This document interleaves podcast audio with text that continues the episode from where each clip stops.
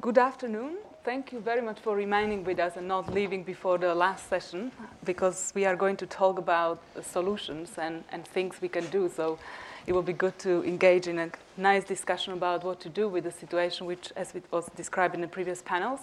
My name is Miriam Lexmann, and I'm Director for Programs for the International Republican Institute, and I also head our EU office in Brussels. And being Central European, it's a big honor for me to to chair this panel and lead the discussion, primarily because we are going to talk about the solutions. On the other hand, being European, I don't think I can come back to Europe and say, like, well, the Americans say that we should do this and this and this, and we'll be right. So, but anyway, I mean, I, I'm sure that the message will get across to Europe. And without further ado, I would like to introduce our panelists. To my left, I would like to welcome Ambassador Kurt, uh, Kurt Volker, the Executive Director of McCain Institute for International Leadership. Then to his left, I would like to welcome Nadezhda Muzikina, the Senior Program Manager for Central Eastern Europe for the National Democratic Institute. And last but not least, I would like to welcome Mr. Carl Gershman, the President of the National Endowment for Democracy. I will start with the, with the questions, and then we'll be happy to engage everyone in the discussion. And I would like to start with a question to Kurt. I mean, Kurt, you have been in the early 90s. I mean, you don't look like, but you have been already with the State Department and, and in, involved in, uh, in Central Europe, and then later on in senior positions in NATO in the late 90s and early 2000. And I was wondering if you could maybe come back in your thoughts to th- those times and see what lessons could be learned if we knew that the situation will evolve this way then, and maybe what this lesson can how, how this lesson can kind of indicate what needs to be done with the situation in Central mm-hmm. Eastern Europe okay. today. Thank and uh, if I can, well, thank you very much for inviting me. And I'd, I'd, like to start with a broader point and then come to the question that you asked, if that's okay. Because I, I, I made a list before coming over here, uh, just thinking about the questions and the topics here.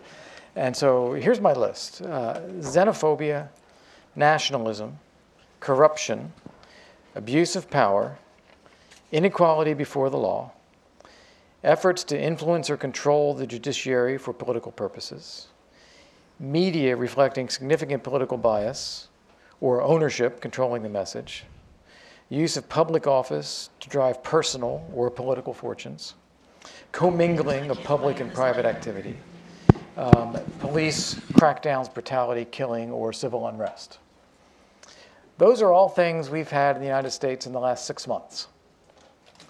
So when we talk about this part of the world and, gee, what's gone wrong, I think if we limit the question to what's going on in this part of the world, in Central and Eastern Europe, we're missing the point. Because these are phenomena that are happening in our society, in Western Europe, uh, Northern Europe, in the UK, in Central and Eastern Europe. It's a much broader phenomenon. And it is certainly happening in these countries. I'm not suggesting that, gee, these aren't problems. But what I'm suggesting is the problem is different than saying there's something wrong with Central Europe. Uh, there's something wrong instead with the way that uh, our governing elites in our Western style democracies have failed to grasp and respond and address legitimate fears and concerns that publics have. And in response to that, they are hunkering down, protecting identity, and looking for you know, nativist, tribalist solutions. Now, how do we protect ourselves? Because our leaders clearly don't get it. So to get to your point, your, your question then, so what's the solution? I mean, you, you can only start talking about solutions, in my view, if, you, if you're starting with the right set of questions.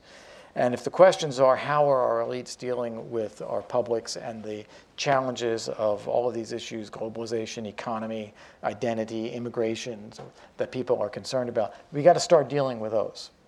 And we got to start providing more credible solutions. Uh, if I were to make some specific suggestions about um, things that I would encourage Western governments, meaning U.S. and EU government, uh, Western Europe and the U.S., I'd say the first one would be to start off with a bit of humility and self recognition and self awareness. We, we're all having some problems. I would say that it is particularly an issue where our own political elites are not connecting and communicating, so we've got to think about how to do a better job at that. Um, and on the Central and Eastern European side, my advice would be not to be so defensive. Um, and they go hand in hand as well too, because in, in, when you bring these issues up with Central European governments, you often get, well, it's not so bad. Well, that's not true. It is actually pretty bad. It's just bad everywhere, not only with you. And so um, the answer is to recognize, yeah, there are problems, and we've got to figure out how we all do a better job tackling these. And then one other point that I jotted down because I knew that question was coming what should we have anticipated that we didn't anticipate in the 90s when we were looking at NATO and EU enlargement the first time. And I think what we didn't anticipate was the degree to which uh, money matters. So, driving politics, driving corruption, uh, paying po- uh, political party finance is important because if you have it, then you can run, and if you don't have it, you don't have it. So people have to figure it out. But then the means at which you figure out political party finance, or issues like media ownership, the, you know, somebody's got to own these things. And oftentimes they might have a political alliance that goes right along with their ownership. Again, this is not a Central European phenomenon. Look, remember Berlusconi in Italy owned the private media while being the prime minister of the country. Uh, and look at our media. You know, we, we have the Rupert Murdoch side of the media, we have the Ted Turner side of the media. So th- this is something that I just think we underestimated was the role of money in the way democratic political systems function. Um, the other is that I think we expected, uh, very naively, as, as we are wont to do, to think that you, you have a single narrative, a, a beginning, a middle, and an end.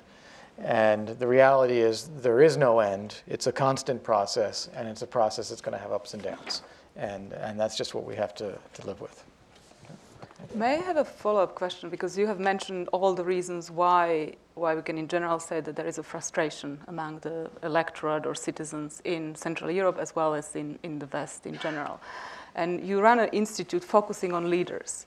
So, and I mean, coming from the region, I know that the, our leaders in the in the 90s where all people who studied in the US got different fellowships. So they kind of saw the world and they could bring the expertise and the, what they learned back to in our, I mean, in our countries. And, and they, were, they were good leaders also because they have seen maybe the, the flip side of democracy. Uh, so, I mean, they had the kind of full picture.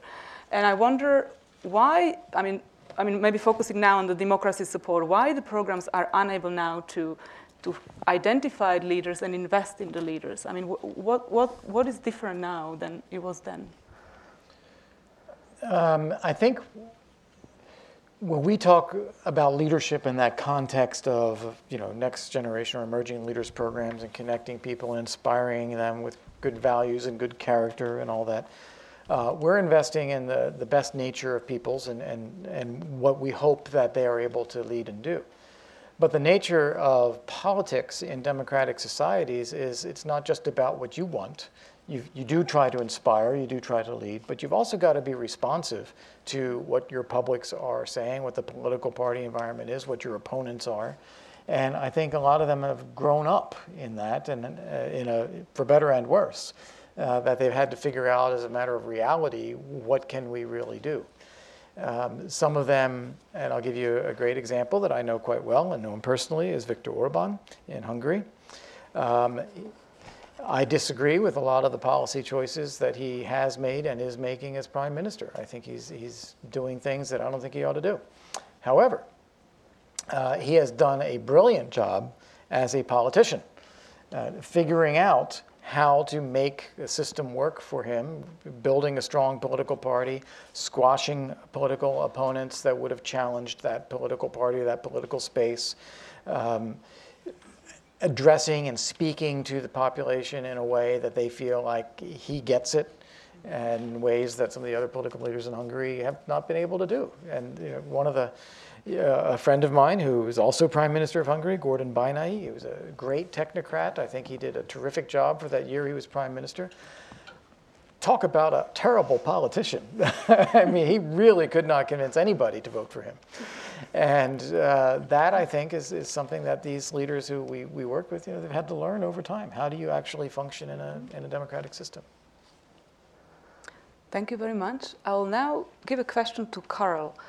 You lead one of the most distinctive fund supporting democracy support worldwide. And we see a little shift now that, that NED is focusing again more in Central Europe and especially uh, funding, funding programs which are looking at the Russian influence inside of Europe.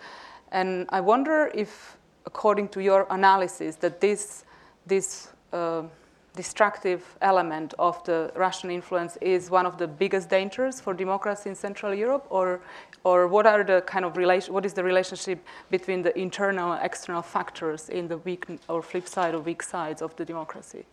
Yeah, I know that's a great question. and look, there are very, very significant internal factors. You know, one of them is economic and globalization. Larry Summers had a good piece on that, I thought, um, on, in Monday's uh, Washington Post. Um, you have, in addition to that, you have you know, the problem of corruption, you have the problem of immigration, and then you have the demographic problem, which really, uh, I think, makes these things worse. In other words, but it, it creates a kind of a bad context for liberal values. Um, and people can express their frustrations through voting. But then you have to take in to account this, this Russian factor. Um, because if you have a difficult or problematic context, if you have an outside force, a very important force that wants to really exploit these divisions and to do it very systematically, it can create a lot of trouble. I sometimes, when I think of Russia today, I, I think of Othello and Iago, you know, how to really get people at war with each other. And that's something that they do. We had, I think, an important conference last week here in Washington on the 80th anniversary of the birth of Václav Havel. And we had some, you know, really good people there, a lot of Americans, but also um, Ivan Krastev and Igor Blažević. Blažević um, is somebody from Bosnia, a Croat from Bosnia, who then left Bosnia with all the troubles and went to uh, Prague and worked with Havel for a long, long time. And he said something at that meeting which was very interesting to me and very troubling. He said that what he, he was in Burma for five years. Havel sent him to Burma to work with Burma. And when he returned to Prague, he said he saw in the environment, in the society, the same kind of aggressiveness that he saw in Bosnia in the early 90s. Now, where does that come from? He felt, and I think it's true when we talk about elites, that the, the elites have given the green light to a lot of people to go after minorities, to go after scapegoats. That's part of the problem that we face in Europe today. So I think, you know, when you look at these external and internal factors, you can't separate them. You can't separate them here, frankly. I won't go into that, but you can't separate them here um, because they're intimately connected with each other. And I think as we think about what's the problems and then the possible solutions. I don't think you can divorce the crisis that we have today from the broader geopolitical context, a context of growing Russian assertiveness and growing US retreat. That creates a very, very difficult context. The only other thing I would say is that the, at the meeting we had last week, the common point that ran through the discussions was people's new realization of the deep fragility of democracy. And I think when you say, what didn't we anticipate in the early 90s, there was a kind of a triumphalist view of democracy, the end of history, the inevitability of democracy, and so forth. Even though, you know, people who read Huntington on the third wave knew that reverse waves follow waves. I mean, that's just the nature of it. Now, I don't know whether we're in a real reverse wave today we debate that. The conference actually debated it. You know, are we in a recession, like Larry Diamond says, or a real depression? I mean, that's a good question. You know, they were saying, and maybe I should say this, um, on a great day when Bob Dylan got the uh, Nobel Prize for, liter- for Literature, that one of the comments made, if, you know, if you're debating this, whether it's dark or darkening, it's not dark yet, but it's getting there. and uh, long live Dylan. Uh, but it, it's, a, it's a time, you know, when, um, when people n- newly appreciate that liberal democracy is not inevitable, not the wave of the future. It's extremely difficult to build liberal democracy. And when you have problems such as you have today economic, globalization, immigration, demographics, and don't underestimate demographics, it's really critical to the mentality in Europe and the geopolitical context. Um, it's extremely hard to defend liberal values. And so going forward, this is what we have to think about. And one way to start thinking about this, I think, is for us here. You know, we have to get our own act together. We have to realize that our own democracies are in trouble. That was a common view that the homeland of democracy, the United States and Europe, is in trouble today. Okay, we have to recognize that. But we also have to start thinking seriously as adults in a mature way about the geopolitical context. And the idea of just being able to affirm values and principles without putting any meaningful uh, force and power behind it is ridiculous. And we have to start thinking about that and, and learning some lessons from the past period. Uh, we have been talking about in the previous panel, someone has mentioned that, that, that, that it's interesting that, that the Central European countries, mainly, I mean, the EU member state from Central Eastern part of, of Europe, I mean, they have profited, I mean, grandly from being member of the EU.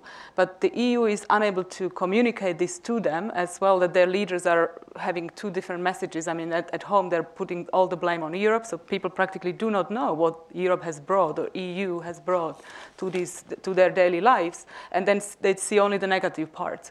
And I wonder if, if you, I mean, and we also know at the same time that social media where, I mean, most of the people and more and more people are getting all the information from social media, not from the mainstream media.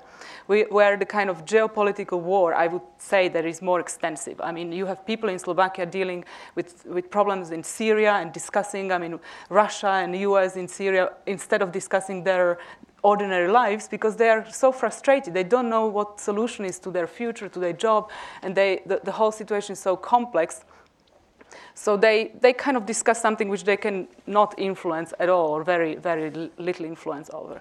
And I wonder, what, what do you believe, what, what should be the messaging or what should be do different that people do understand that we are on the winning side? I mean, that, that, that being part of the West is the being part of the best part of the world and not the, the worst part, as many people have this, this in, impression.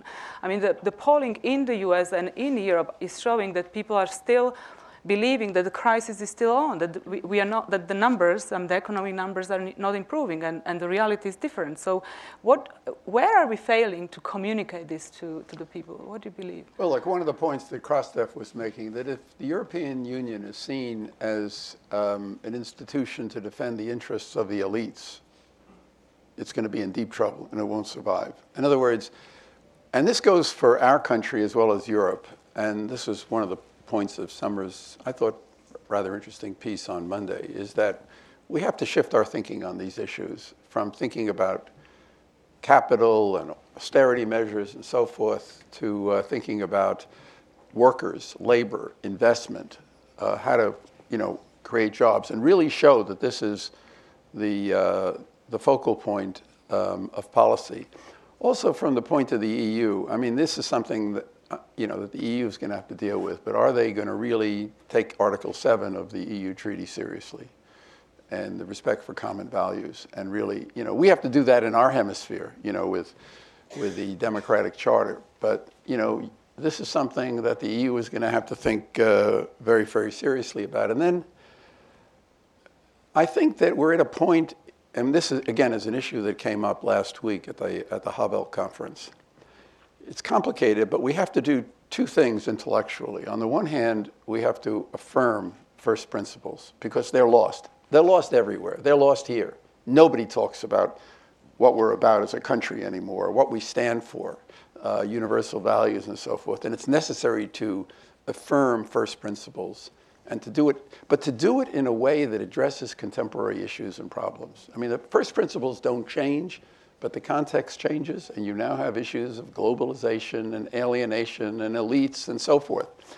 And we're going to have to think about how to do that. And we've been toying with an idea that I think is important to, uh, you know, we're, we're, discussing it with people, uh, but it's important, I think, to go forward. And that is maybe, uh, it's more than a transatlantic idea, it's a global idea, but to um, re- recreate a global association of people who think about these issues, like the old Congress for Cultural Freedom, and call it something like the Congress for Democratic Renewal. But people are you're going to have to come together, think, and, and have a forum where people can really think hard about um, how to project a new perspective and just don't rely upon you know the past, but project a new perspective, but a perspective that is based upon fundamental first principles that need to be reaffirmed and that everyone here and in Europe seems to have forgotten. Hmm. But I, I don't want to keep long because we have other topics to cover, but this is very interesting, interesting idea of, of this kind of council. But who should be there? Because the leaders who are discussing it mainly are, are I mean, are losing trust of the of, yeah, of the, the, leaders. of the mean, populations. The and then, as, as Kurt said before, I mean, we have populist leaders who are exploiting mm-hmm. the, the kind of differences how people think bet, i mean the right. big gap between the leaders and, and, and, and the general population so who would be in this body I mean, right how, now, I mean, the, just, just this is an idea obviously meant to influence the leaders and, but mm-hmm. also to influence the populations and to influence that argument um, and to begin to make the case for democracy and, and democratic values. It's a difficult time to do it because of all the problems, you know, and there are other problems that we've discussed, you know, the fact that people are feeling very, very unhappy today. And that unhappiness is being exploited. I think it would help if you had, um, you know, a stronger, uh, if, if the U.S. made very clear that it's engaged with Europe and Central Europe, that it's going to defend these values, that uh, we believe that the transatlantic relationship is absolutely essential.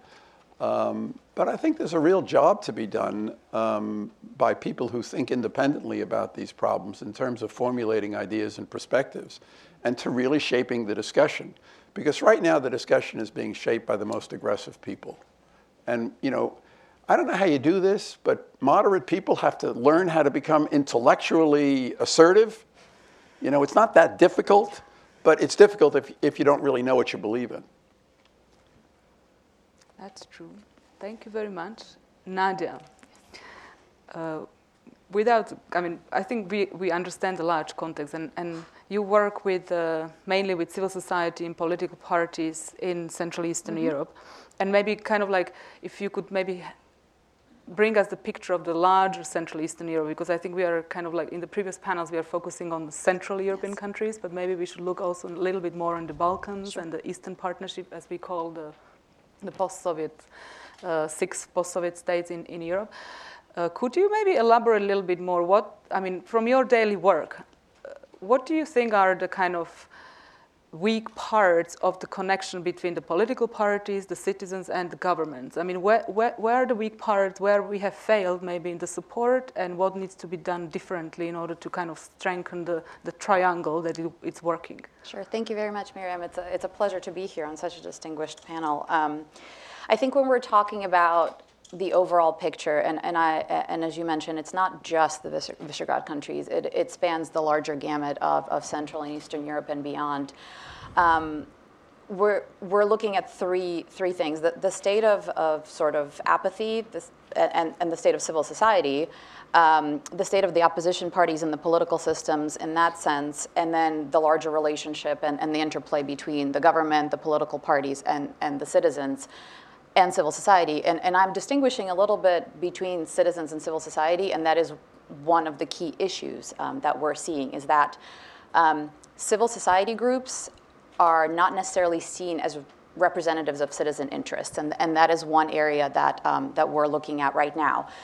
Um, the space for civil society arguably is better in some countries than others. It's, it's definitely closing, um, closing probably even more in, in the Visegrad countries, as we're seeing, particularly Hungary.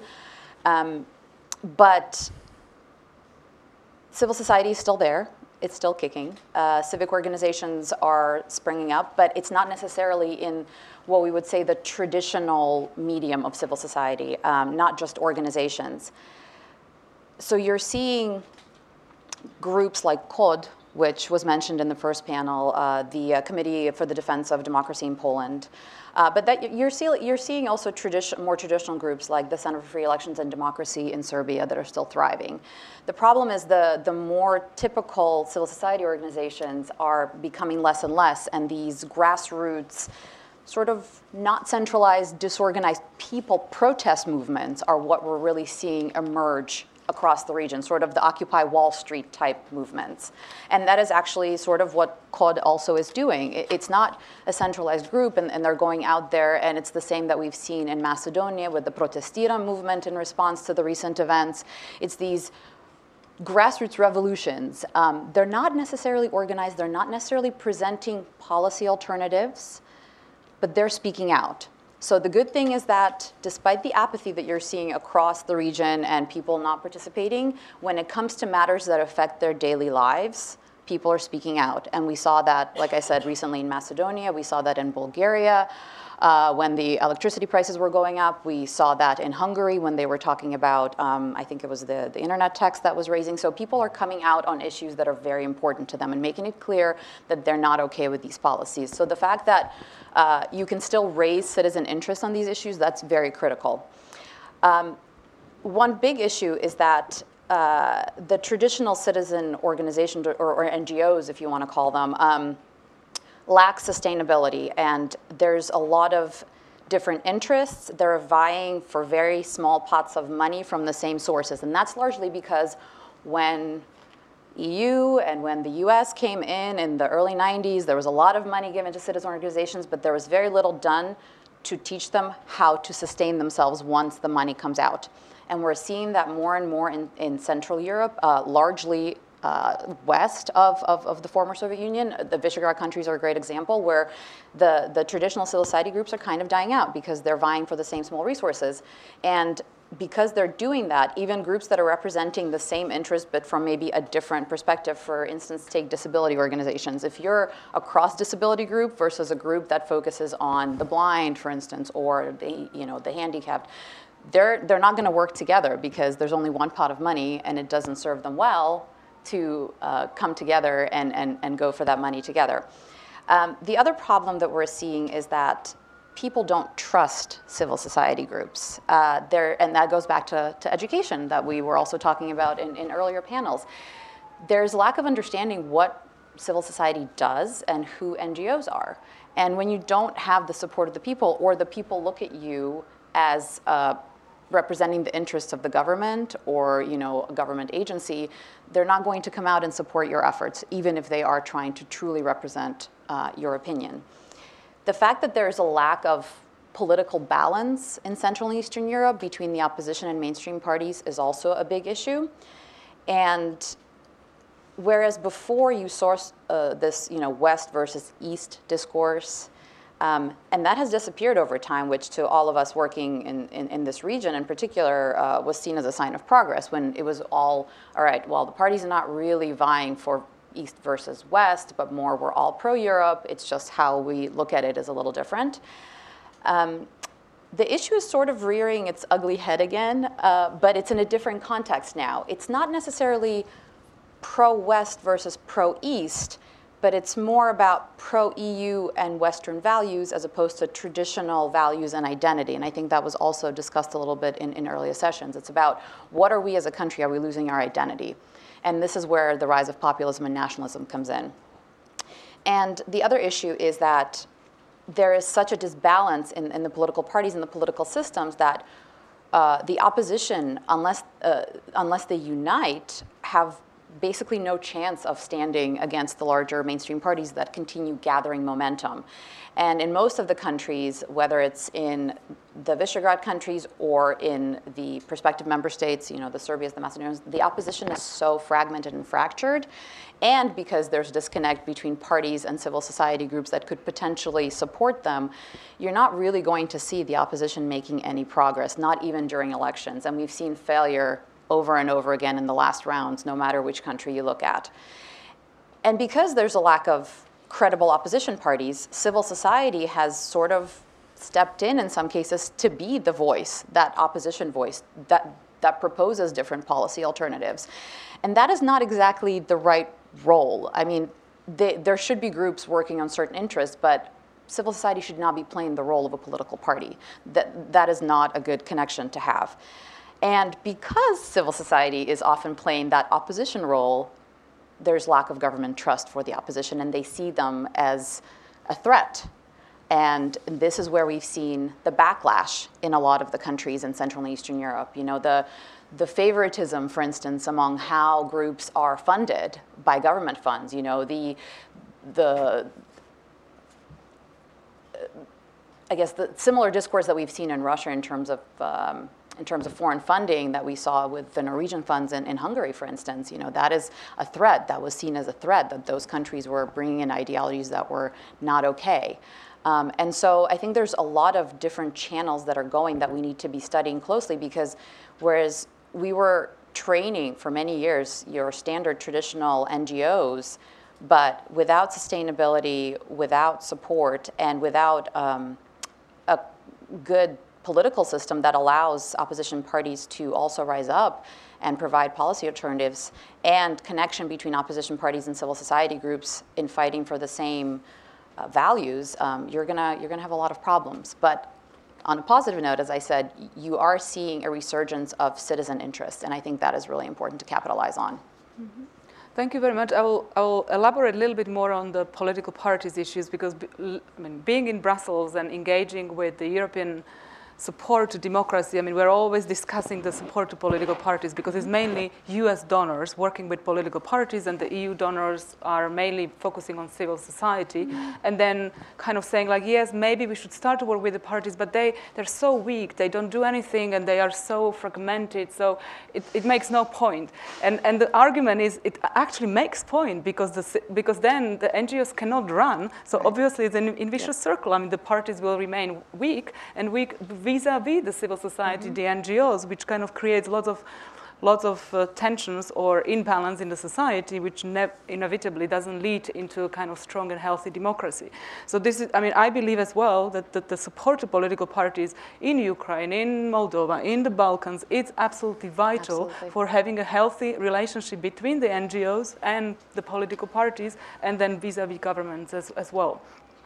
But I would like to ask you and, and all of you about one element you, you Nadia, has, have mentioned is the, because you said that that it looks like from the from the citizens' point of view that their traditional values are being attacked or that there is a tension between their traditional values and the EU institutions mm-hmm. and the West. Mm-hmm. And I, I believe that this is one of the kind one of the uh, deepest um, gap in our democracy and, and I think we actually have a problem to close this gap. And, and, and, it's, and we don't talk about it because we have the liberal circles. I mean, I mean socially liberal because the Europeans are using this word in a different way. Uh, we have the social liberal circles and, and, and, and socially conservative circles. And I, I think that, I mean, they less and less talk to each other. And, and, and I also believe that this is one of the deepest gaps Russia is exploiting. Uh, working with, with the socially conservative people, I mean, addressing them directly, having lots of organizations they support.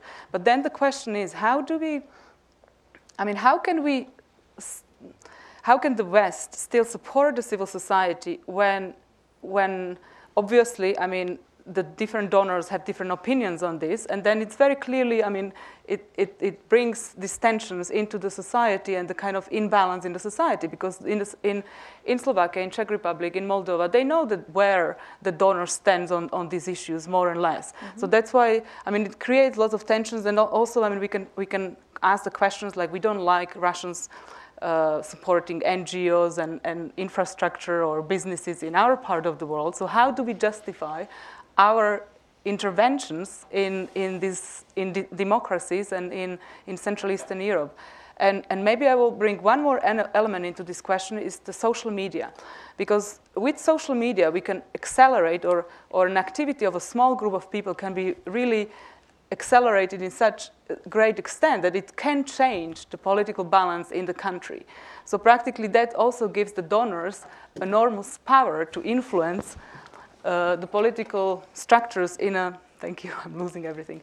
The political structures, influence the political structures in, in, a, in a small stage where, states where, where even small money can, can have a large influence. So how do we justify our, our support to democracy and then, then we are not creating deeper uh, gaps, but we are actually putting the society more together and, and creating healthy relationships?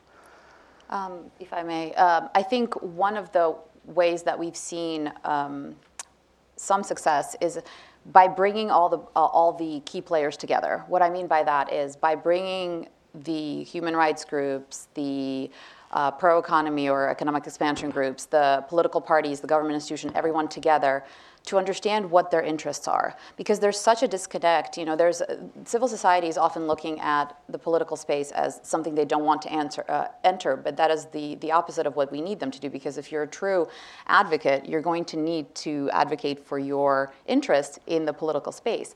And so actually um, as we've been discussing in recent months sort of this where did we go wrong in, in this civil society support? And that is not strengthening the links between the government and political parties and civil society. You need to find entry points within the government. You need to, and, and you need to expose them to what the civil society is actually doing.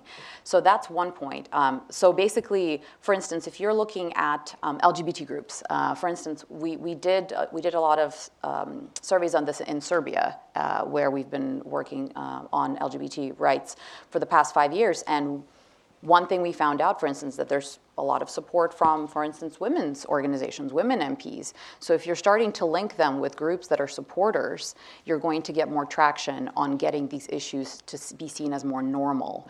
Um, visibility, exposure, understanding, education. Uh, if you're looking at uh, refugees, Roma, other marginalized populations, again, it's exposure, it's education. It's not vilifying them like the governments have been doing. The governments have a very big role to play in, in how they talk about civil society organizations, how they talk about marginalized groups, how they talk about human rights groups. If they're using language that people are hearing and saying, oh, okay, well, you know, the, the prime minister said that, that they're scum, that they're bad, that means they probably are. So there's a lot of education and and, use of media and, and, and journalism as well that needs to be used in how do you portray all these groups and, and all these issues. Um, but I think, um, sorry, I lost my train of thought for a little bit. But I think with, with social media, I think that is one key way of getting at the, at the, at the younger generation. But again, you face the problem of what media are they going to be using and what media are they going to believe and what channels and who are they going to believe because right now there's very big just disillusionment across the board. Thank you. Carl, or well, Carl, look, you, like? I, you know, I think when you speak too much about donors and their policies, you get very, very parochial and you lose the larger picture. And I think it's important to keep the larger picture in mind. It's not just our work, our business, but it's a, a much larger phenomenon here. And I think what's necessary to do now is to find some new reconciliation between democracy and nationalism. Um, the elites are associated with globalization, with the EU. The donors are associated with globalization, with the EU. And therefore, it's very easy to lose contact, especially at a time when people are unhappy with uh, the way these larger uh, institutions are working. It's very possible to, to, to lose contact with them and to open the way up for Russia and others to kind of manipulate what Leszek Kolakowski once called malignant nationalism. There is malignant nationalism and there is benign nationalism. There's nothing wrong with benign nationalism. And if the EU takes the view that we got to get beyond all nationalism, that all nationalism is somehow primitive and corrupt, you're going to lose the battle. Uh, and they have to find a way to reconcile our concept of democracy with national tradition um, and uh, national identity. Uh, and it, we should not allow those two things to become counterposed to each other. There's a uh, Georgian intellectual by the name of Ghia Nodia who is now a fellow at NED in Washington, and I let you know that in a month he's going to be giving the Seymour Martin Lipset Democracy Lecture on the issue of the crisis of post nationalism, which we're in today. In other words, people said nationalism was going to disappear with all these modern forces, but it hasn't. Uh, nationalism is returning, but the question is what kind of nationalism? Um, and I think we have to give a lot of thought to that and not give that issue to Putin. And by the way, maybe one last point, since we're, uh, you know, we're talking gloom and doom here. Um, you know, Georgia just had an election, and it was a pretty good election, and it was a democratic election. And a lot of people in this town thought, you know, that when the Saakashvili party lost, that it was going to, you know, great gain for Russia. That hasn't been that way. The Georgian people are overwhelmingly for Europe, for democracy, and that was affirmed in this recent election. And similarly in Ukraine. We just had a program officer who returned from Mariupol. And you know, the basic you know, conclusion that he brought back from his visit to Mariupol, which, if you remember, was a target of the separatists and Putin, is that it has backfired on Putin. And that one of the things Putin has done by Russian aggression has been to stimulate the creation of a real nationalism in Ukraine a nationalism that is going to oppose Soviet imperialism. That's a good thing. The Russians will say it's Nazi like and so forth. That's their propaganda. But let us affirm these values and not give in to uh, the Putin propaganda. If I can add a couple thoughts on this. Um, one of them is there's a, oftentimes a presumption in the question that you asked that there's this gap between the uh, the liberal democratic elites and the values espoused by people and what populations are responding to. And therefore, the populations have to be educated and have to change. And I think we have to actually flip it and say, wait a second, maybe the elites are actually a minority uh, maybe they're actually leading edge on some of these issues as opposed to where the majority of the public attitudes are, and maybe they need to change a bit. So I think that um, that's one aspect I would highlight. And, and, that was partly what Carl was saying about democ- or nationalism, nationalism as well. Let's that, become a little populist. Yeah, become a little populist. become a little, be open to a little bit more nationalism. And it's not just the na- you chose nationalism as an example but it's true on economics, it's true on social issues, it's true on um, uh, religious issues at times. There's a whole range of things where people feel their identities are under uh, attack. The second thing I would do, as part of your focus on recommendations, is we really have to be careful to distinguish between democratic institutions and policy choices within a democracy. Uh, it's important to stand up for the institutions and make sure that they're fair. But then we also, as you know, liberal elites uh, running foreign policy or whatever else, recognize that people may make choices in those systems that we don't like. But that's legitimate, that they have the right to make those choices, and it may not be what I would want, um, but it might be what is a democratic outcome. And the third thing is, I think rather than you gave the example of the American uh, donors supporting political parties and the European ones supporting civil society groups. Very difficult to work with the political parties. Um, rather than viewing it that we have to support a particular political view or set of political parties and oppose others or particular views within civil society, uh, that's a very uh, intrusive thing to do. And in our own country, we would rebel against that. Uh, so I think a better way to think of it, and especially at a European level, might be to try to replicate at a European level what Germany does very well at a national level, which has a Stiftung for every party. and they all get to engage and they get to have relationships, and it's not um, it's not seen as unfair because there's something there, you know, there's a diversity of engagement, you're creating competition. as opposed to p- trying to put a finger on the scale. Thank you very much. I, I have a lot of further questions, but I know that the audience probably has questions too. So I will give up on mine, and I hope that someone is going to bring up those questions which are in my, in my mind. So I will open uh, fir- the floor to the first rounds of questions. So, gentlemen over there. Uh, Dick Rosen with the Community of Democracies. Uh, there has been an expression of need to support institutions that would advance the values that we hold as dear to democracy. I have two, and I'd like to ask a question about these two institutions as the panel sees it. The first is an institution that would strengthen the Atlantic community, which Carl Gershman called for. Uh, TTIP, the Transatlantic Trade and Investment Partnership, is not simply an economic suggestion.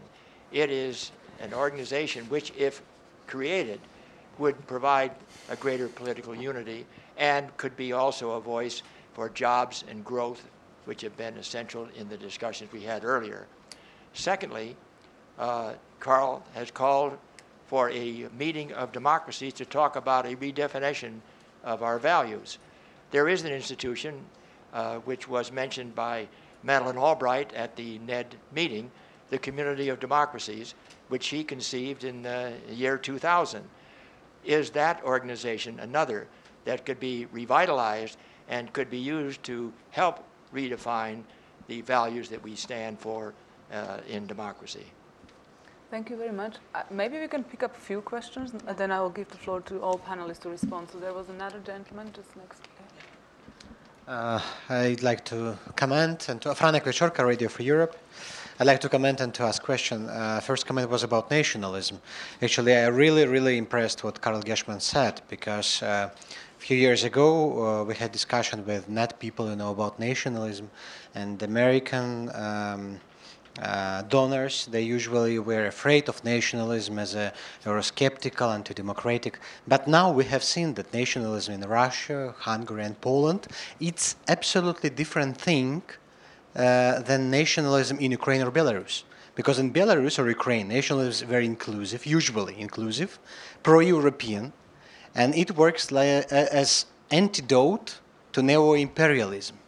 And for example, now this re- revel- revival of civil society, it happens thankful to these national identity feelings. But my question is uh, about, um, uh, you know, this concept of sons, sons of the beach. Uh, you know, uh, the Western uh, countries, they believe that you know, facing Russian uh, invasion to Ukraine, neo-imperialism, you know, Putin's uh, power, uh, Putin's power, they started to cooperate or to find a way to cooperate with dictators, Azerbaijan, Lukashenko in Belarus, other countries. So the question is, does this concept um, uh, really exist, and does it work? You know, so yes, he is a son of a bitch, but he is our son of a bitch. That's a question. Thank you very much. Is there a third question, or we will? Yes. Thank you. Um, I heard a lot about um, speaking about uh, traditional values uh, in this panel. Uh, my question is: Do you agree or disagree, or do you think that there are differences, big differences, or big similarities between the traditional values in this region, the Central uh, Eastern European region, in comparison to the Western uh, part? And I would like to ask also a question, maybe somebody can comment here on the role of the religious institutions playing uh, uh, in this process of civil society uh, building, just considering that there's a difference in values, religious values, religious ideologies in the region. Thank you. Thank you very much. So we have three themes TTIP, uh, nationalism and our leader versus their leader, and traditional values and religious institutions. So, who would like to address at least? Uh, you don't need to address all the questions, but at least some of them. You, Well, I'm a liberal on- leader. on you can TTIP, pick up which look, one you want. uh, This is an idea that's in trouble today, but um, uh, I think that working on, in, in, you know, working on trade agreements today, you've got to show that those agreements can work for common people. And just don't assume that the rising tide lifts everybody. It has to be focused, and there are have to work in provisions that can really, you know, defend people against dumping, defend people against all the things that they feel are affecting their jobs. On the uh, community of democracies, um, I wasn't calling for an association of democracies. I was calling for an association of thinkers and intellectuals and people of ideas. Um, the community of democracies has existed for 16 years, where it has, you know, had it's an association of governments. It's had difficulty projecting strong points of view because of the need for consensus. Um, we're now working with the community and creating a new parliamentary coalition of the community, which I think will, because it's parliaments, not governments, it'll be a coalition. I think can begin to take more uh, associated with the community, but not speaking for the community, can take more forceful, uh, can take more forceful positions. On the question about, you know, Putin, I'll call him Putin and not son of a bitch for uh, using your words. I think it's important for people to realize that the problem, to think about this, that the problem began right at the beginning. In other words, in September 1999, when Putin came to power, exploiting anti Chechen panic by the apartment bombings and so forth. Think about it. The problem began then. And frankly, everything that's happened since then um, is predictable. And the, the, West will have to think very hard about that. Um, and I'll, maybe I'll just leave it at that and go to the, uh, uh, the third point about traditional values and religion. Um, I think it's bi- another part of what I was saying before that it's a big mistake for Western elites to assume that all religion is bad for democracy. Pope John Paul II was not bad for democracy. The Ukrainian Catholic University is not only not bad for democracy, but it's the most creative institution in Ukraine that is trying to create a new generation of people with new thinking. Um, and you know, there has to be a better dialogue with the Orthodox Church, which is the Russian Orthodox Church is an agent arm of the Russian government. But there are different voices in Orthodoxy. The, the Orthodox Church in Ukraine is divided. And I think in all of these faiths and religions, there are people who, and voices that feel that democracy is essential to freedom of conscience, to freedom of religion. Um, and I think we have to start with a view that religion, which is based upon the idea of the dignity of the individual, that's where it comes from. Czeslaw Milosz once said, you know, if you lose the foundation, you may lose the values in the end. Kolakowski became increasingly interested in the importance of religion for democratic values and felt that if you lost religion, it would, it would mean really death a, a crisis in, for civilization. And Havel, you know, if you read Havel closely, he kept talking about the transcendental anchor. He understood that it was not enough just to have these secular processes. People are more complex than that, they're deeper than that. And it would be a big mistake, in my view, for the Western elites to start with the elitist attitude that we have all the answers and the answers are getting beyond religion and getting beyond nationalism. There are other ways of looking at these problems. Maybe I can just follow up on, on Carl's point on religion. I think religious groups are extremely important uh, to promoting democracy and actually play a very key role. The point is which religious groups we're talking about, because there are some religious groups that actually isolate other religions and that is, and, and, and you know isolate certain groups in the society, and that is not what we're looking for.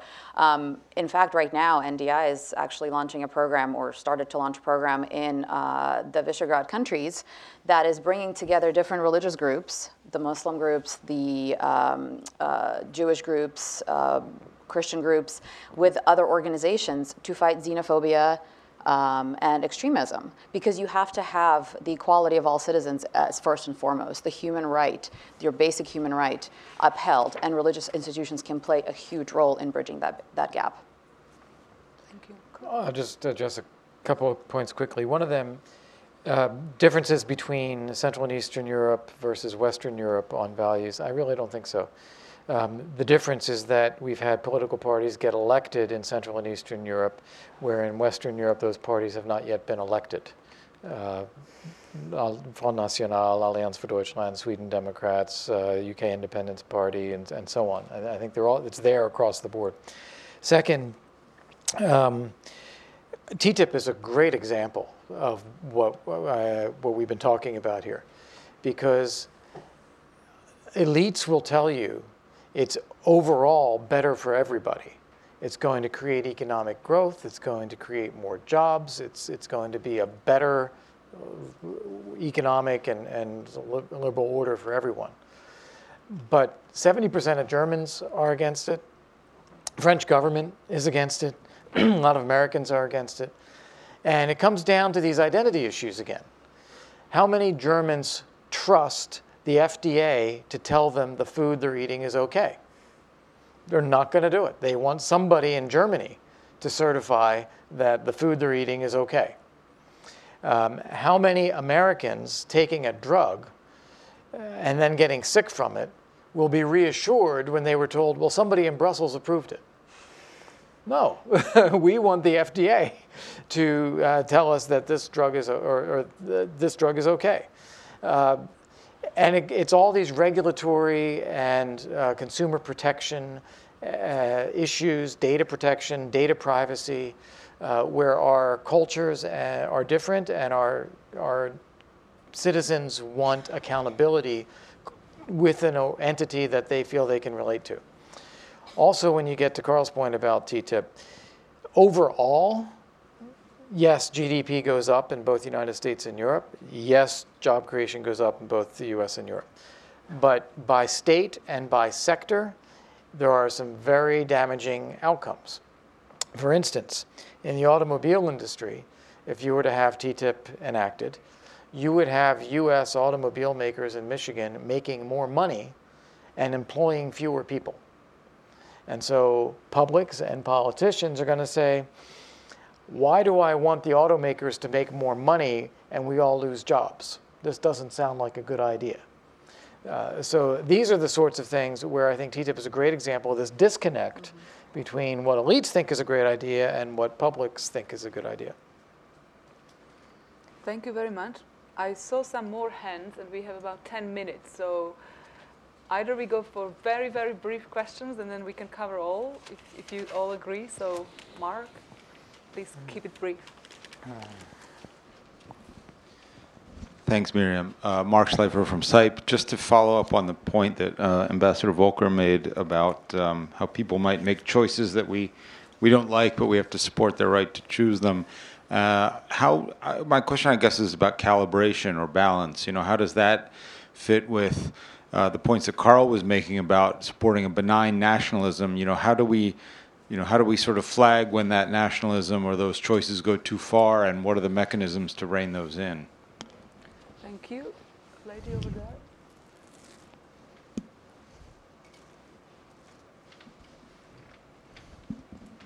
Hello, I'm Vanilla from St. Petersburg State University. I have a question for uh, maybe Nadezhda.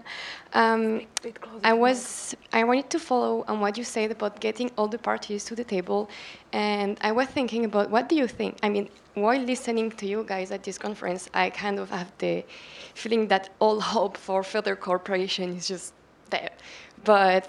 I kind of want to believe that is there not a way that European Union could find um, compromises with Russia, especially in this part of the ex-Soviet Union countries, in Moldavia, in Ukraine, in Belarus, and is there not maybe a strategy or a solution to just smooth all the events and the dissensions and include and integrate the problems of the ethnicities, you know, that we have in Ukraine? Is there like any prospect for further integration and cooperation, or is it just like I don't know. I kind of hope that it can be like this. Maybe, maybe through institutional, institutionalized what institutionalized cooperation, it can be maybe possible. Thank you. Thank you very much. We had another hand over there and two more. If, if you could please keep it brief. Yeah. Uh, Ira Strauss. Um, I liked very much what Carl said about recognizing geopolitical context and tying values with force, or else we're not serious and we're not grown up. Uh, I would like to build on what Carl, Carl and Carl, uh, Kurt and Carl said about not demonizing uh, things that the people are thinking and that the elites haven't been thinking. The elites have certainly been good at demonizing the people as a basket of deplorables uh, in many parts of the world. Um, but I think that to, to, distinguish good nationalism and bad nationalism may simplify, or good populism bad. Surely there are benign and malign aspects in every nationalism. It's a question of the balance, the location, the particular time in use, not a, an absolute in one or the other way. And there, I think some qualification could be put on the polemic with international institutions. Surely the idea of the European Union and NATO and other institutions was to enable nations to govern themselves more effectively by taking away the chaos in their mutual relations that had prevented them from governing themselves democratically and effectively. And surely they've been tremendously successful, even if that isn't greatly appreciated at this moment so much. So I would think that a somewhat different way of formulating those things might be more helpful in dealing with that. And if I may, one other thing who we are, as Carl asked. Well, Samuel Huntington answered that in a book by that title that we are a concrete society that evolved for a thousand years out of medieval England. Uh, we are not a set of principles. We have principles. They happen to be the same principles everyone has, but a somewhat different balance of priorities, somewhat different strategies of realizing them, and far more success in realizing them through our thousand years of evolution than most other societies have had. It seems to me that that's what gives a concrete role to the benign part of our nationalism and our power, but it's a very concrete perspective thing of who we are and the role that we can play rather than an abstract value thing. Thanks. Thank you very much. And the last two questions. There was a gentleman in the back, no? Okay, so there is a hand here. Sorry. There is a, yeah. Hi, uh, my name is Jack Kropansky, an affiliated local citizen. A simple question about Georgia and Ukraine. Um, is there anything concrete that we can do in the relatively short term future that would help them leapfrog ahead rather than have them struggle, which is what they kind of, that seems to be the model we have today, where people have to struggle a lot as opposed to some things they could do over five years to kind of leapfrog? Thank you very much. Thank you for keeping it brief. I won't summarize the questions, but I will give the floor to the panelists, maybe to pick up some of the questions and maybe to to also merge it with your final remarks because we are running a little bit out of time. So I give the floor to you. Uh, who okay. wants to start? Maybe. Where do you want to start? Yeah, where, yeah. If, okay. If, if whoever is ready. Right. um, maybe start with leapfrogging. You know, I'm not a big leapfrogger. Uh, I believe in struggle. And I believe that uh, democracy takes a long time. And I think Ukraine and Georgia are doing well. I'd like to see the U.S. do more to help Ukraine defend itself against foreign aggression. Obviously, Ukraine has to do a lot more to deal with the problems of corruption. Um, and there, I would only say that even that is really difficult. If you read Svetlana Alexievich, the previous Nobel laureate, I like both of them, by the way. Um, but if you look at what she wrote about Homo Sovieticus, the way this system of communism created a mentality, getting rid of that is not easy but it's going to it's going to have to be done. Um, on your calibration, just look, we're for liberal democracy. I'm for liberal nationalism. I mean, it's defending the fundamental principles that are in the Universal Declaration, our Bill of Rights, all of those things that are not in contradiction with. Uh, um, with nationalism, but that's the core. That's where the dividing line comes. On the issue of um, that, Ira's uh, and Ira, it's good to see you again. Um, the issue of um, uh,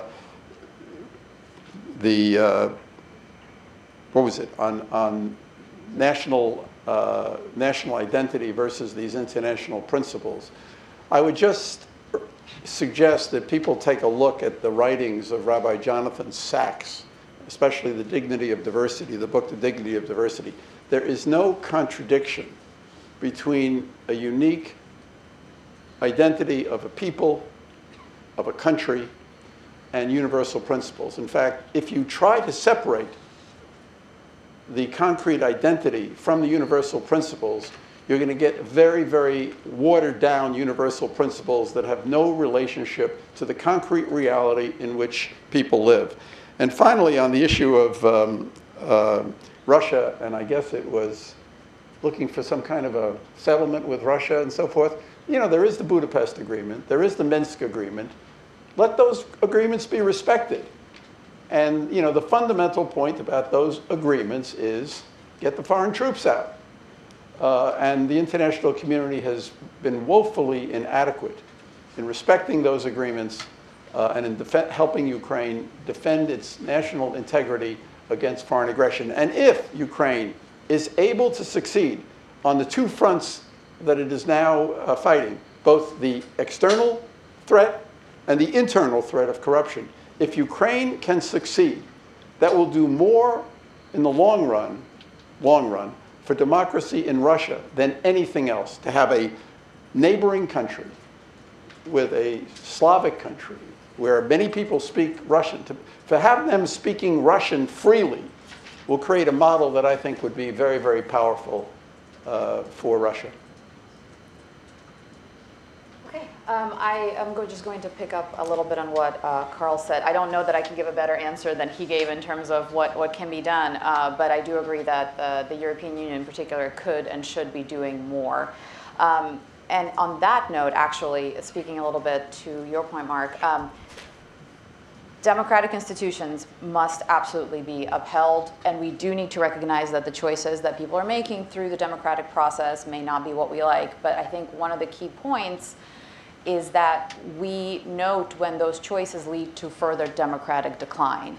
You know, using democratic power to get into the government, you know, democratic elections and such, but then changing constitutions, uh, almost unilaterally changing how the court systems work, and undermining democracy in that way through democratic institutions should only be tolerated so far. And that is really setting a horrible precedent what's happening in the in the Visegrad countries in particular um, and, and in the West because if you're looking at the aspirants, if you're looking at the Serbias, the Macedonias, the Bosnias, they're now looking at okay, well, you know, if we're on the EU path, we're going to check off all the boxes like all those countries did before us, but we're going to look at what can we get away with, you know, because once, you know, we see that once we're in the EU, we're just going to get our hands slapped if we might just do something wrong because there's no actual, you know, enforcement of anything once, uh, seemingly, once you're in the EU if you're looking from outside the European Union. So what's the incentive? Uh, thanks. Yeah, I'll, I'll, offer a couple of closing thoughts too. Uh, so, first off, I agree with Carl on Ukraine and Georgia. Uh, I don't think there's a magic leapfrog. I do, however, think both the U.S. and Western Europe need to do a, an awful lot more to keep out the vision that these are democracies, market economies, and they have every right to the same degree of security and development and prosperity as anybody else in Europe, whether it's Germany or Italy or the Netherlands, uh, uh, no difference. So that vision has to be out there um, because that's what will inspire them to actually get through the struggle. They have to struggle, but you've got to keep the vision out there. The um, second thing I would say, and it touches on a lot of the other questions, it's important, you know, how do you draw the distinction between, you know, when nationalism goes too far or when something else goes too far? it's got to be what you said, protecting the institutions. That institutions have to guarantee rights of majorities and minorities. You have to institutionalize respect within society and equality before the law. Those things need to be protected. Then people can argue and compete and have really nasty, ugly, awful free speech. but you, you, you create these institutional uh, legal protections. And I wanted to come back to a question from the previous round that I um, wanted to address, in the SOB question. Um, I understood the question slightly differently than Carl did. Uh, the way I understood it is are we pushing countries so much on democracy and not willing to deal with countries that may not be democracies, but that we ought to be dealing with because there are big, important strategic interests in doing that? And the answer, I think, is yes.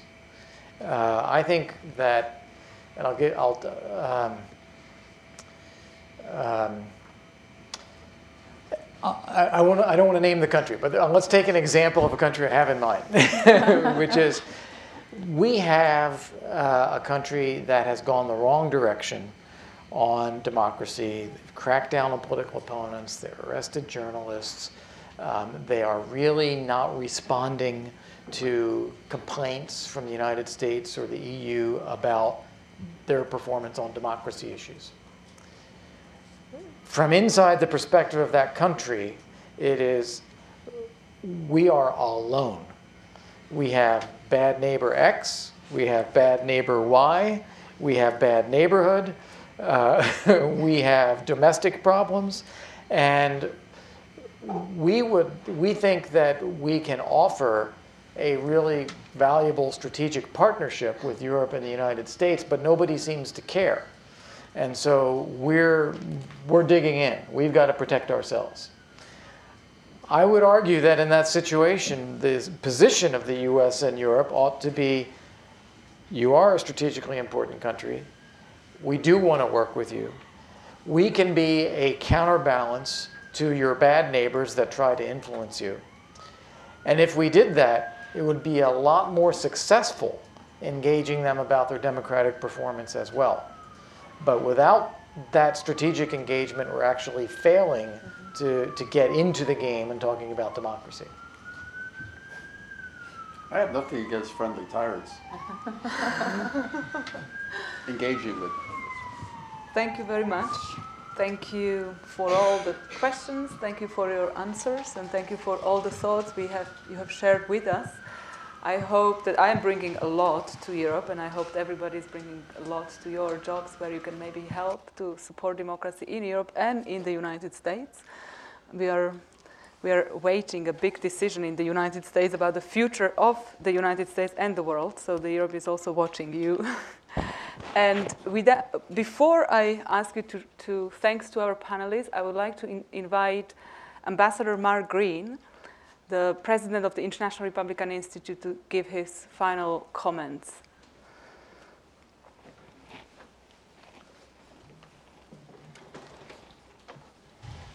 Actually, I, I um, given the lateness of the day, I won't give my, my full comments.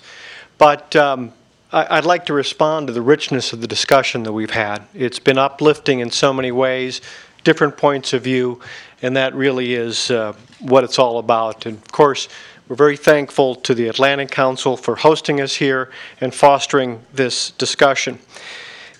It's an interesting day here at the Atlantic Council. We have next door a discussion on the Democratic Republic of Congo.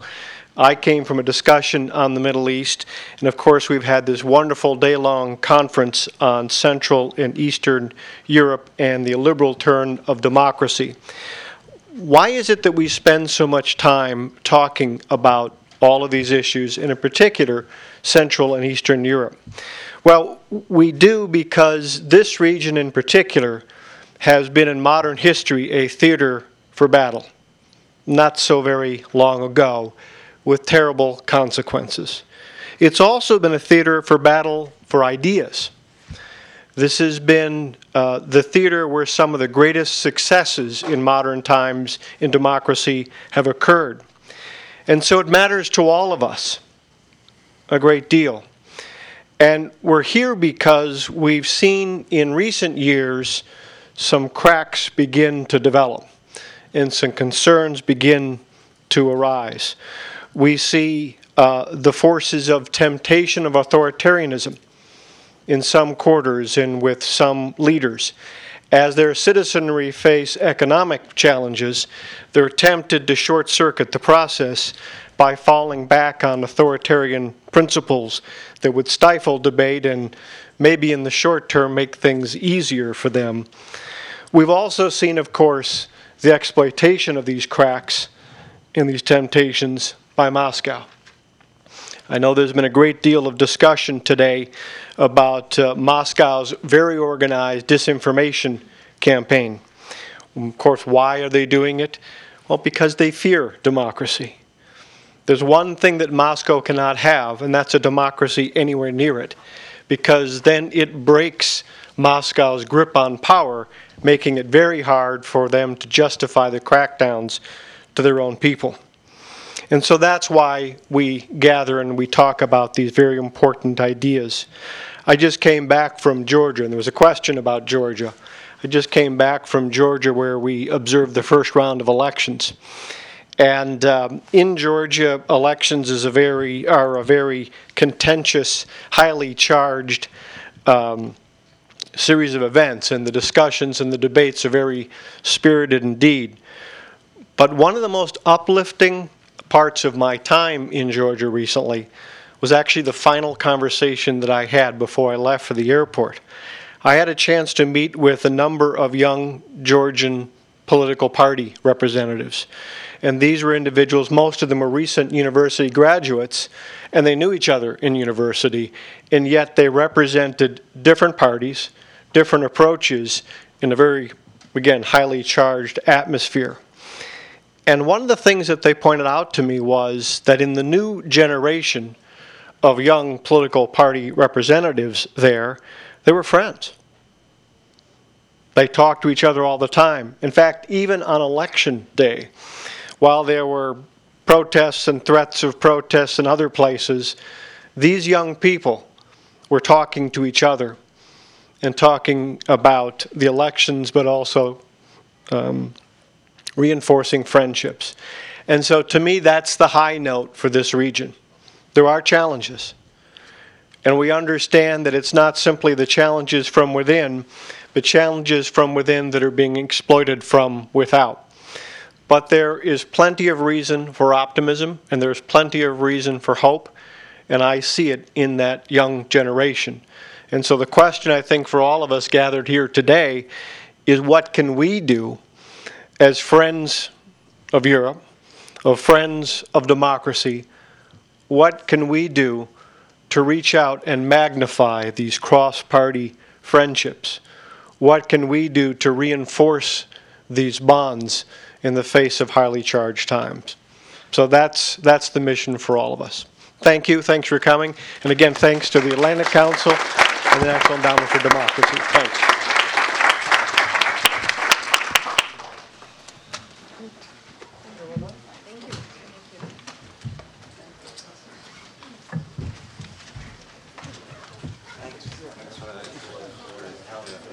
I grab your mic?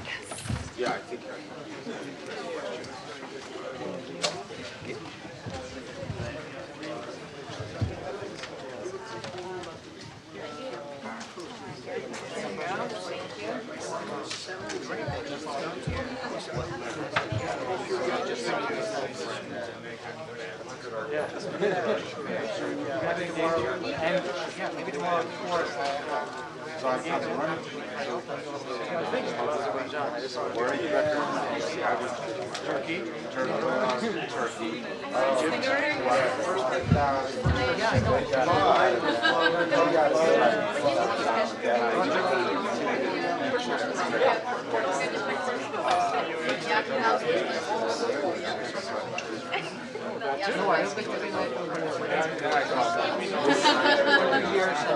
have to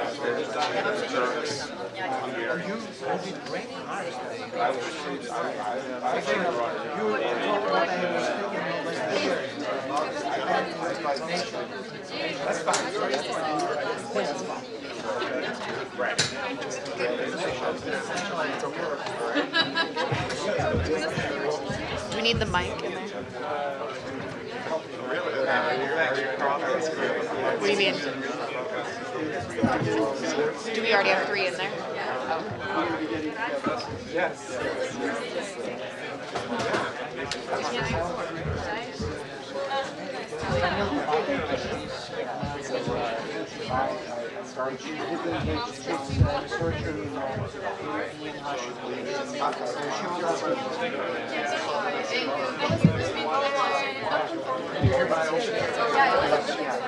Fight the shark.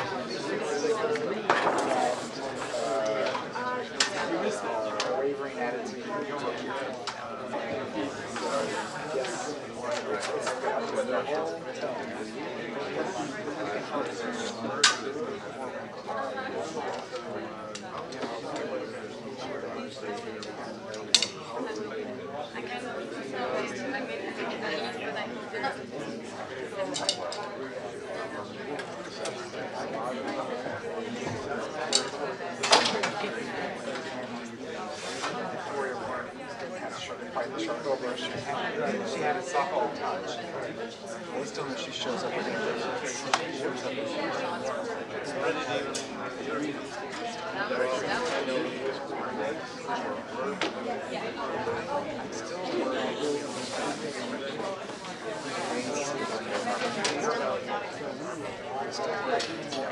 Yeah,